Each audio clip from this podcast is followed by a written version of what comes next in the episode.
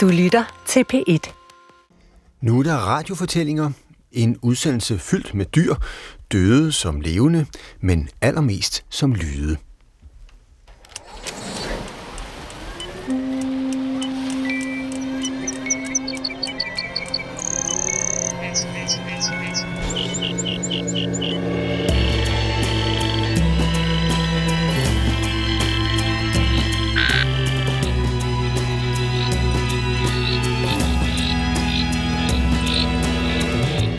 Indledningsvis bringer vi i dag en nyhed her i Radiofortællinger. En af verdens største arkiver over dyrelyde er nu frit tilgængelig på internettet. Arkivet hedder Macaulay Library og rummer 150.000 dyrelyde fra omkring 9.000 dyrearter i alt over 7.500 timers lyd. Og så er det jo svært at få armene ned, hvis man elsker lyd, som jeg gør. Og mens jeg sad og svælgede i alle mulige sjove, finurlige, smukke og grimme dyrelyde, kom jeg til at tænke over, at jeg i virkeligheden har det allerbedst med dyr, når jeg kun hører deres lyd fra en lydoptagelse. Herligt befriet for virkelighedens dyrelugte, kroppene, skinnet, fjerne og alle overvejelserne om, hvad dyrmunden tænker på, om de overhovedet tænker. Altså befriet for dyr, der som man sikkert fornemmer, let ender med at virke lidt truende på mig. Og det er det, radiofortællinger skal handle om i dag. Om dyr, deres lyde og den evige kamp for at holde dem på afstand, når man nu er en af de mennesker, der mener, at dyr har det bedst, når de er ude i naturen. Jeg hedder Torben Brandt, og hermed velkommen til en omgang radiofortællinger under overskriften Når jeg hører en kat dø. Og lad mig lige for en god ordens skyld slå fast, at jeg ikke er dyrehader, nok mere dyreskeptiker.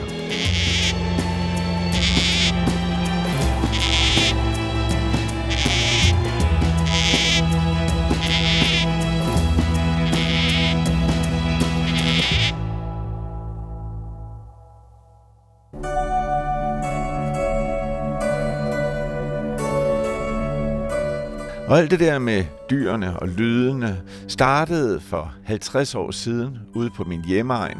Der var jeg vokset op i en lille stationsby ude på Vestjylland, lige syd for Lammefjorden, hvor der er næsten lige så fladt og spredt bevokset, som ude på Lammefjordens inddæmmede havbund.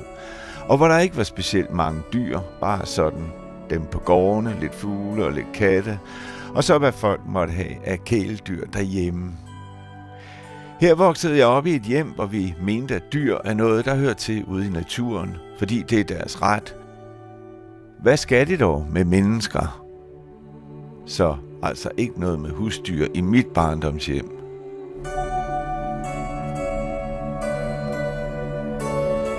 Men for at dyrene skulle have det optimale liv ude i naturen, var det så til gengæld vigtigt, at vi mennesker, eller rettere stolte, samvittighedsfulde jægere som min far, hele tiden reguleret bestanden af harer, fasaner, duer, rådyr osv. Så der var nok mad til dem alle. Og når ja, så vi også kunne få noget lækker mad på bordet derhjemme og gevir på væggene. Men det er ikke altid let at holde dyr på afstand, skulle jeg for alvor lære, da jeg var omkring 11-12 år, dengang midt i 60'erne.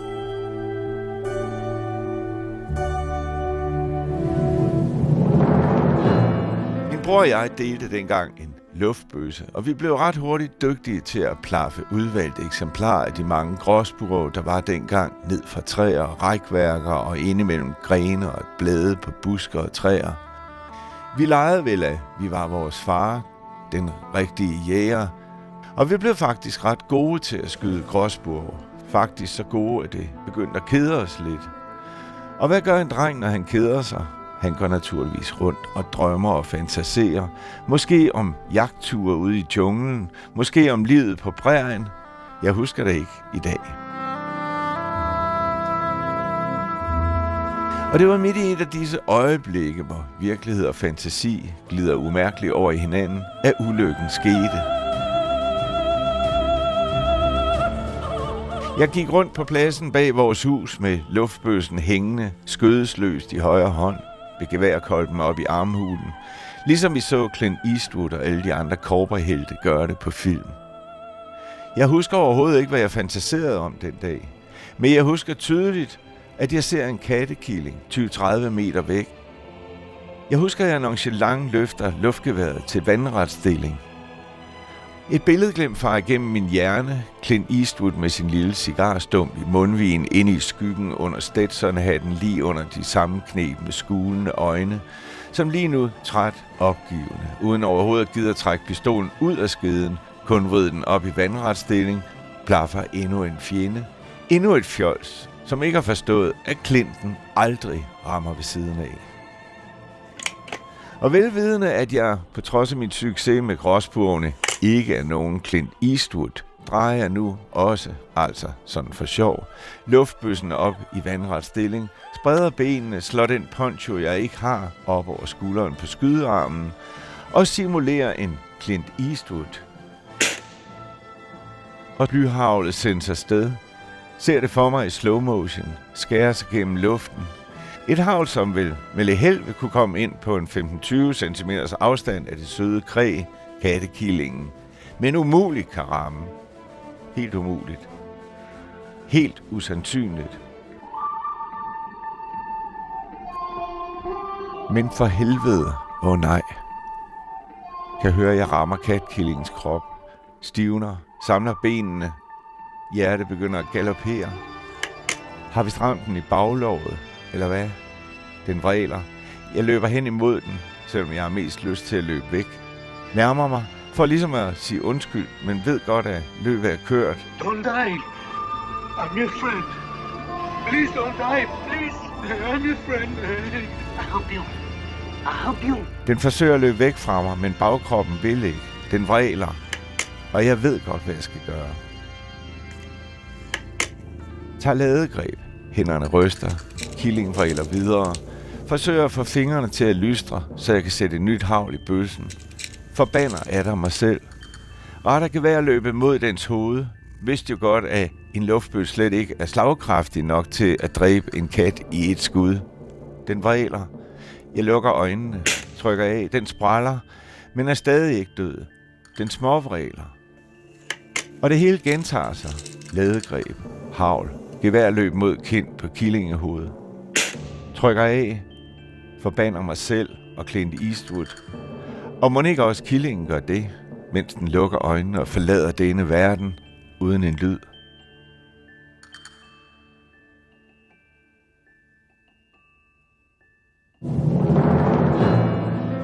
Forsøger efterfølgende at vende humøret fra afmagt til stolthed.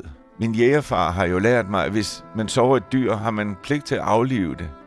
Det er det mest humane. Så jeg gjorde sådan set bare min pligt. Men det var svært, når nu det også var mig selv, der havde skudt katten. I øvrigt burde jeg også have været stolt.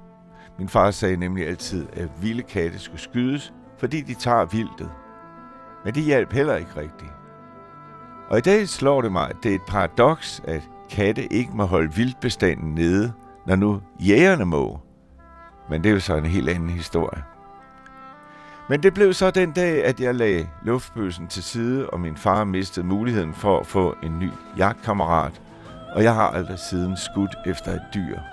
Men den dag i dag, her 50 år efter, kan jeg stadig høre lyden af den vrælende kattekilling for mit indre øre, når den mod min vilje dukker op fra mit indre dyrelydsarkiv. Til gengæld husker jeg ikke, hvordan den så ud. Husker ikke dens øjne. Husker kun lyden.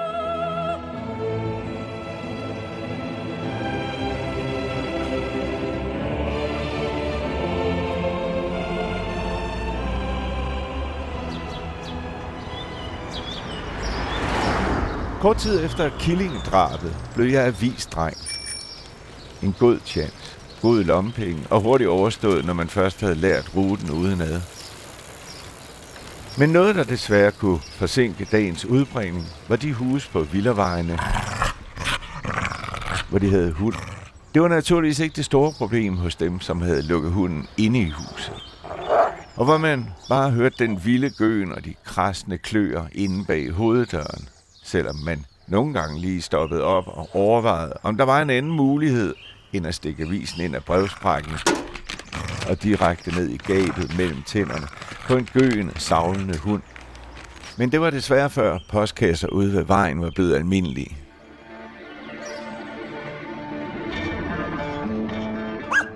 Til gengæld var de løsgående hunde i villahaverne ofte nogle tidsrøvere. Her krævedes nemlig et vist forarbejde og en proces, der godt kunne tage en del tid. Allerede længe inden jeg nåede huset med den lille hvide terrier, begyndte den at gø og bjeffe. Jeg skruede Clint Eastwood-blikke på, de sammenpressede, skulende øjne, rettede ryggen og gik sig frem mod havelån med selvsikre skridt. Stoppede foran lågen med let spredte ben, som om jeg var klar til at trække en pistol. Men mit våben var blikket. Jeg fangede krædets øjne, stirrede lige direkte ind i dem og holdt fast. Holdt dens blik fast så længe, at den til sidst helt glemte at gø og begyndte at bøje sig lidt sammen i benene og lade kroppen falde lidt tilbage. Og når den gjorde det, begyndte jeg til gengæld roligt at løfte armen op mod knoppen på havelågen. Hånd fanger knop, skruer en tand op for Clint Eastwood stieren ind i hundeøjne. Hun tager skridt tilbage. Jeg tager et roligt skridt frem. Koncentrerer mig om ikke at slippe angstens sved fri. Når hunde lugter angst, bliver de aggressive, har jeg lært. Havelåg op. Det første forsigtige skridt på havegang. Hold nøje øje med, om hund bevæger sig baglæns i præcis samme tempo, som jeg bevæger mig frem mod målet. Brevsprækken. Stopper op, da jeg kan mærke, at hund bliver lidt urolig. Skruer yderligere op for Clint Eastwood, for er der navlet hunden fast med blikket. Stikker vis ind i sprække, uden at slippe hunds blik. Gå langsomt baglæns ned af havegangen, overlænt selvsikkert. Som om det er helt naturligt at gå baglæns på en havegang. Ja, lille Vose, selvfølgelig går man baglæns ud af en have, så er det også lettere at lukke havelån, ikke? Alt imens at man prøver at forestille sig, hvordan det må føles at blive bidt i skinbenet af en hund, og hvordan lyden må er, når den knuser en knogle inde i ens ben, eller begynder at gnave på ens ben, som om det var et kødben.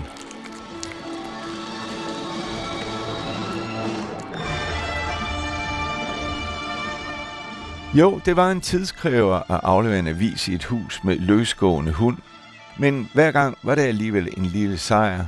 Se, hvad man kan uden brug af våben, sagde jeg til de tilhører, der ikke var der, mens krædet er der begyndt at gø løs i baggrunden.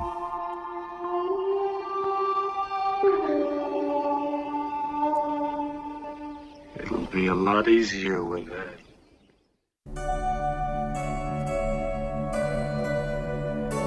Ja, disse formative år gør mig til et menneske, som har brug for at holde afstand til dyr. Og herefter er det ikke bare min far, der siger, at dyr har det bedst ude i naturen. Jeg har selv erfaret, at han har ret på egen krop og sjæl. Og nu ved jeg oven i købet noget om, hvordan jeg styrer situationen, når dyr for alvor forsøger at trænge ind i min verden, eller når vores stier krydses. Og så har jeg lært, at jeg aldrig bliver jæger, men min lærdom om, hvordan man holder en aggressiv hund på afstand, og min beslutning om ikke at slå et dyr ihjel med et våben, bliver sat på en alvorlig prøve 25 år senere i 1989, hvor jeg er i 30'erne, og pludselig er der engang står i en vanskelig situation med dyr, ovenikøbet langt oppe i Himalaya-bjergene.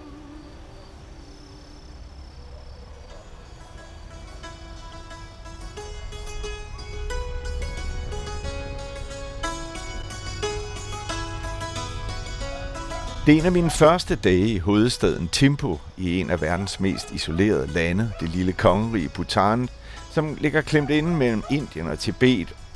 Byen ligger i en dal omkredset af bjergmassiver, og en af de første aftener bliver jeg inviteret til middag i et hus, som jeg kan se fra hotelværelset deroppe på bjergskråningen lige uden for byen, og som jeg derfor vælger at gå op til der lige inden solnedgang. En tur, der tager 15-20 minutter – og da sammenkomsten i huset er slut senere på aften, vælger jeg også at gå tilbage. Nu er det jo oven købet ned ad bakke. Men jeg er ikke gået i mange minutter, før jeg bliver opmærksom på de mange hunde, der gør rundt omkring i dalen. Langsomt går det op for mig, at der ikke kan være tale om linkehunden, da lyden kommer nærmere og nærmere, og hvad værre er, at der heller ikke er tale om enkelhunden, men hele flokke, som at dømme efter lydens bevægelser har fået færden af mig. Og at det kun er én flok, der når frem, de andre bliver åbenbart udmanøvreret undervejs, er ikke nødvendigvis nogen fordel, fordi de 7-8 hunde i den flok, der når mig, snit kan danne en cirkel rundt om mig, hvilket de næppe havde kunnet, hvis de skulle slås med en anden flok samtidig med, at de interesserede sig for mig. Og lige inden flokken når frem, har jeg allerede samlet to halvstore sten op for at kunne forsvare mig, skulle det komme så vidt. Og det viser sig at være klogt, da min gamle teknik med at nedstige hundene på Clint Eastwoodsk vis ikke fungerer her i mørket, mens bare det at true med at kaste en sten åbenbart er et sprog, man forstår her. Hver gang jeg løfter en sten og gør tegn til at kaste, viger den truende hund i hvert fald. Problemet er så, at det kun er de hunde, der er foran mig, som reagerer. Mens jeg må dreje om på stedet for at true dem bag mig og dem til siden. Og hvor jeg igen og igen beder til Buddha om, at jeg ikke bliver tvunget til at smide de to sten, jeg har, da hundene næppe vil tillade mig at samle to nye sten op. Og på denne måde i konstant forsvars angrebsposition ender jeg med at være næsten en time om at komme tilbage til hotellet, hvor jeg udmattet synker sammen på sengen og opdager mit vaccinationsbevis på natbordet, hvoraf det, jeg ved det godt, fremgår, at jeg hjemmefra kun nåede at tage halvdelen af den obligatoriske hundegalskabsvaccination, der kræves ved ophold i Timpodalen. Deroppe i det isolerede Bhutan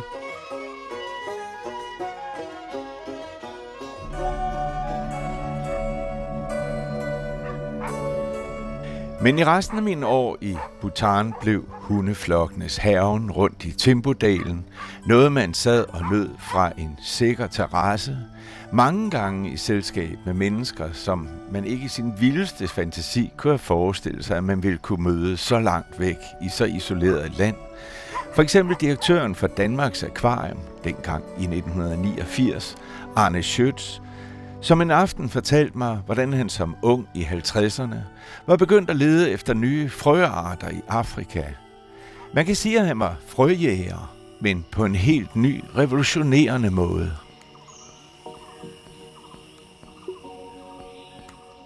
I Afrika, der kom jeg ned til, hvad der virkelig var et jomfrueligt land, fordi der var ingen der før mig i tropisk Afrika har brugt frøstemmerne som artsidentifikation. Ja, Arne Schütz var den første i Afrika, der registrerede frøer ud for deres lyde. Han optog simpelthen deres kvækken på en båndoptager, så han er en af dem, der har bidraget til de enorme mængder af dyrelyde, som man altså nu frit kan hente på internettet i førnævnte Macaulay Library. Og optagelserne dengang i 50'erne, ja, dem lavede han på en af verdens første transportable båndoptager. Den hed en Majhak, og den skulle trækkes op med et håndtag, som strammede en fjeder, som så trak spolerne med lydbåndet rundt. Men Arne Schøtz startede også en anden revolution end den med at optage lyden på bånd. Samtidig så kunne man få lavet sonogrammer, en grafisk fremstilling af tonehøjde og tonestyrke, Ja, også sonogrammerne var noget helt nyt. Pludselig kunne man se den lydlige struktur af de forskellige frøers kvækken, som sort-hvide skraveringer i Arne Schøtz doktorafhandling. Det var nyt som zoologisk feltapparat. Som var fyldt med en masse nye frøer, som verden aldrig havde hørt om, end sige hørt lyden af før. De fleste af dem fundet i samarbejde med hans kone, Vibeke, dengang i 50'erne, hans assistent og kæreste, og der var en frø, der fik særlig symbolværdi for parret. En af de sidste dage, vi var på vores hovedstation i Ghana, der fandt Vibeke en frø, en lille, smuk løvfrø. Men den har sket det, at den blev tavs. Så har den sat sig ned i en grenvinkel eller sådan noget, sidder musestille og venter på, at der bliver fri bane og så fanger vi den. Altså man lyser den med en lygte, så man blænder den, og så tager man den med hænderne, og så putter man den i en plastikpose. Så lagde vi plastikposen ind imellem os i sengen, og så lå vi og ventede. Og når de så sagde noget, så startede jeg lige så stille båndoptageren, og så fik jeg den frøstemme, og kunne give den et museumsnummer og, og identificere den på den måde. Og næste morgen, da jeg skulle kigge på frøen, så var den væk. Plastikposen var ikke limet ordentligt sammen. Den var gået op. Og jeg var utrystelig, fordi vi, vi skulle til øh, hjem. Men Vibeke fandt sådan en lille lodden nullermand under fældsengen. Den der fugtige frø, den har altså prøvet at finde et bedre sted end fældsengen. Så den blev fundet igen, og med største andagt, så blev den døbt af Frixelus vibekensis. Og øh, med skam og melde slået ihjel, fordi vi har brug for et type eksemplar. Der er jo sådan et ret stramt moralkodex blandt dem, der opkalder frø. Altså, hvis du finder en ny art frø, så kan du enten sende den til en specialist, eller du kan selv beskrive den. Og specialisten han vil tit opkalde den efter en eller anden, som har gjort tjenester. Altså enten ved at være med til at finde den, eller være med til at identificere den, eller betale den ekspedition, eller hvad som helst. Det er en pæn måde at sige tak til en, som har været involveret. Så derfor er der en Afrixelus vibekensis, fordi omstændighederne ved fangsten, synes jeg, gjorde, at det var ikke mere end rimeligt, at jeg opkaldte den efter Vibeke.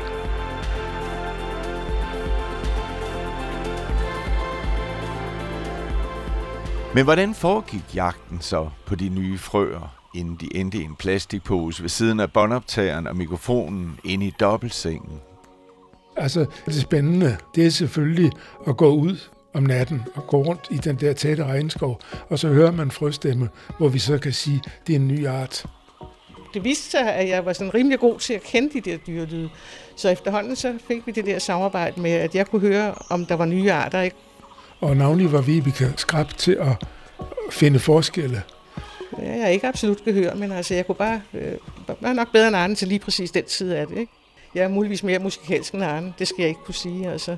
Men problemet med de afrikanske frøer er, at de mange af dem klikker, og den eneste forskel er egentlig tonehøjden. Så man skal ligesom kunne høre forskellene i frekvenserne, og det har jeg bare kunnet. Altså. Jeg husker, der var et sted i Nordghana, hvor vi var ude om natten, og det var helt perfekt vejr. Det havde regnet om eftermiddagen, og så er frøerne gerne fremme og aktive. Og da vi skulle til hjem, så siger Vibeke, der er altså en frø, der lyder lidt anderledes.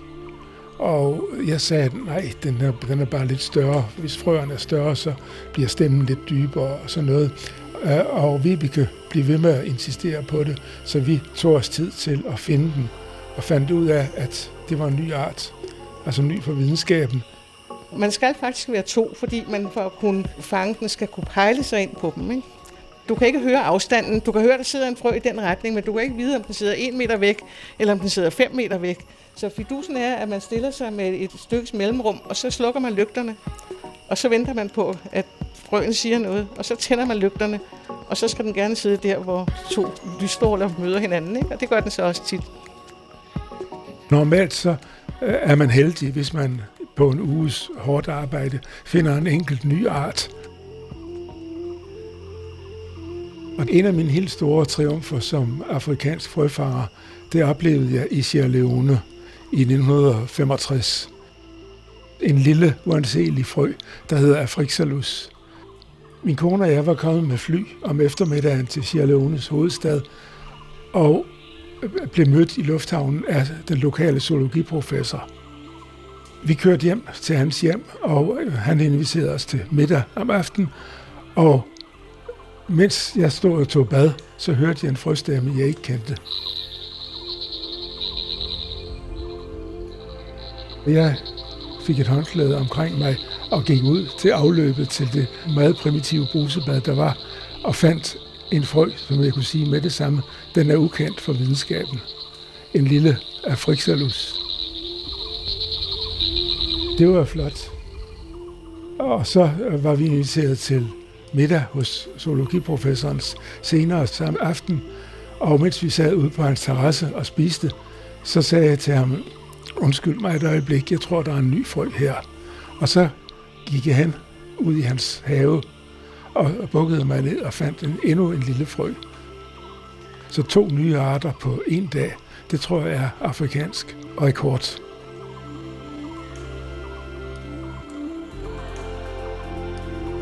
Min kone og jeg blev efterhånden meget gode til at identificere de frøer, vi kom i nærheden af.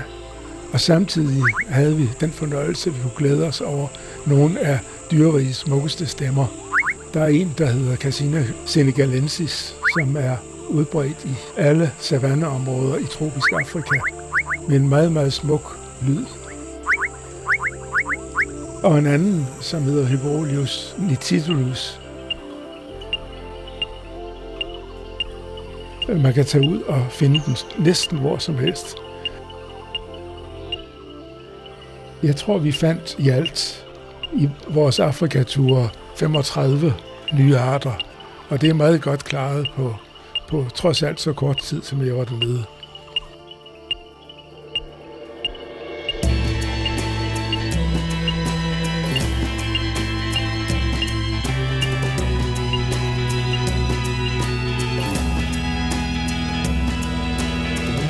Ja, og så ikke flere jagthistorier og dyrelyde i denne udgave af radiofortællinger. Du kan finde en masse frølyde, mange af dem optaget af Arne og Vibeke Schøtz, inde på hjemmesiden amfibiaweb.org. Vi lægger adressen ud på vores hjemmeside. Og som nævnt flere gange allerede, er der altså masser af dyrelyde på internetudgaven af Macaulay Library. Radiofortællinger er tilbage i næste uge, samme tid, samme sted. Denne udsendelse blev produceret af Maria Dønvang og undertegnet Torben Brandt. Tak for nu.